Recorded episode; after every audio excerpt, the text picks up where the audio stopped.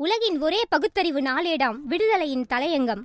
நாள் இரண்டாயிரத்தி இருபத்தி மூன்று பிப்ரவரி இருபத்தி ஏழு உலகெங்கும் சமூக நீதி. கருப்பின மக்கள் பழங்குடியினர் மாற்றுத்திறனாளிகள் உள்ளிட்ட சமூகத்தில் ஒதுக்கி வைக்கப்பட்டவர்களுக்கு தேர்தல் நடவடிக்கைகளில் உரிய பங்கினை தரும் மசோதாக்கள் மெக்சிகோ நாடாளுமன்றத்தில் நிறைவேறியுள்ளன. இடதுசாரி கொள்கைகளை முன்னிறுத்தப் போவதாக வாக்குறுதி அளித்து மெக்சிகோவின் அதிபரான Andres Manuel Lopez Obrador. AMLO அந்த வாக்குறுதிகளில் ஒன்றான தேர்தல் சீர்திருத்தங்களை நடைமுறைப்படுத்த நடவடிக்கைகள் எடுத்து வருகிறார்.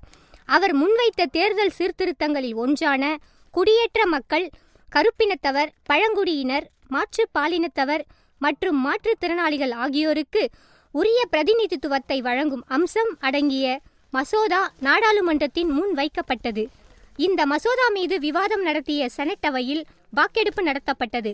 மசோதாவை முழுமையாக ஆதரித்தவர்களின் எண்ணிக்கை எழுபத்து இரண்டாகவும் எதிர்ப்பு மற்றும் சில அம்சங்கள் மீது கருத்து வேறுபாடுகள் கொண்டிருந்தவர்களின் எண்ணிக்கை ஐம்பத்தி இரண்டாகவும் இருந்தது.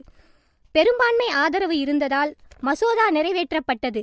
இந்த மசோதாவில் தேர்தல் அமைப்புகள் பற்றிய பொதுவான சட்டம் அரசியல் கட்சிகள் குறித்த சட்டம் மற்றும் நீதித்துறை குறித்த சீர்திருத்தங்களும் அடங்கும். சமூக நீதி என்பது இந்திய அளவில் குறிப்பாக தமிழ்நாட்டில் மக்கள் நேசிக்கும் கோட்பாடு. எதற்கெடுத்தாலும் தமிழ்நாட்டைச் சேர்ந்தவர்கள் எதிர்ப்பு குரலை கொடுக்கிறார்களே என்று வடபுல தலைவர்கள் குறிப்பாக பிஜேபி சங் பரிவார் கூட்டத்தார் கூறி வருகிறார்களே. அதற்கான பதிலும் நாம் சொல்வதை காட்டிலும் மற்றவர்களே ஒருமனதாக சொல்வது தமிழ்நாடு பெரியார் மண் திராவிட மண் என்பதுதான். ஏன் அப்படி ஒரு கருத்து உருபெற்றுள்ளது? காரணம் வெளிப்படை. இந்த நாட்டில் உள்ள இந்து மதம் பிறப்பின் அடிப்படையில் வேறுபாடு காட்டுகிறது.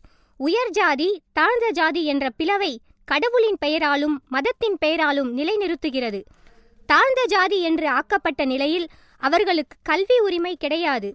பிறப்பின் அடிப்படையில் அவர்கள் கீழ்நிலையில் வதைக்கப்படுகிறார்கள். இந்த நிலையில்தான் தந்தை பெரியார் களத்திற்கு வந்தார். சுயமரியாதை இயக்கம் கண்டார். பிறப்பால் பேதத்தை உண்டாக்கியவர் கடவுள் என்றால் அதனை எதிர்ப்பேன் என்றார்.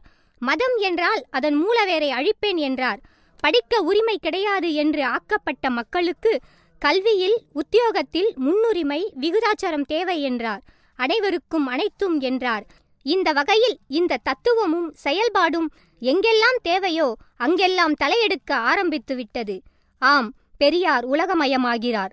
மண்டை சுரப்பை உலகு தொழும் என்றார் தந்தை பெரியார் பற்றி புரட்சிக் கவிஞர். அதனை கண்முன்னே இப்பொழுது காண்கிறோம். இந்தியாவில் மக்கள் தொகையில் சரிபகுதியான பெண்களுக்கு சட்டமன்றங்களிலும் நாடாளுமன்றத்திலும் முப்பத்து மூன்று விழுக்காடு இடஒதுக்கீடு இருபத்தி ஐந்து ஆண்டுகளுக்கு மேல் நாடாளுமன்றத்தில் கிடப்பில் கிடப்பது வெட்கக்கேடு.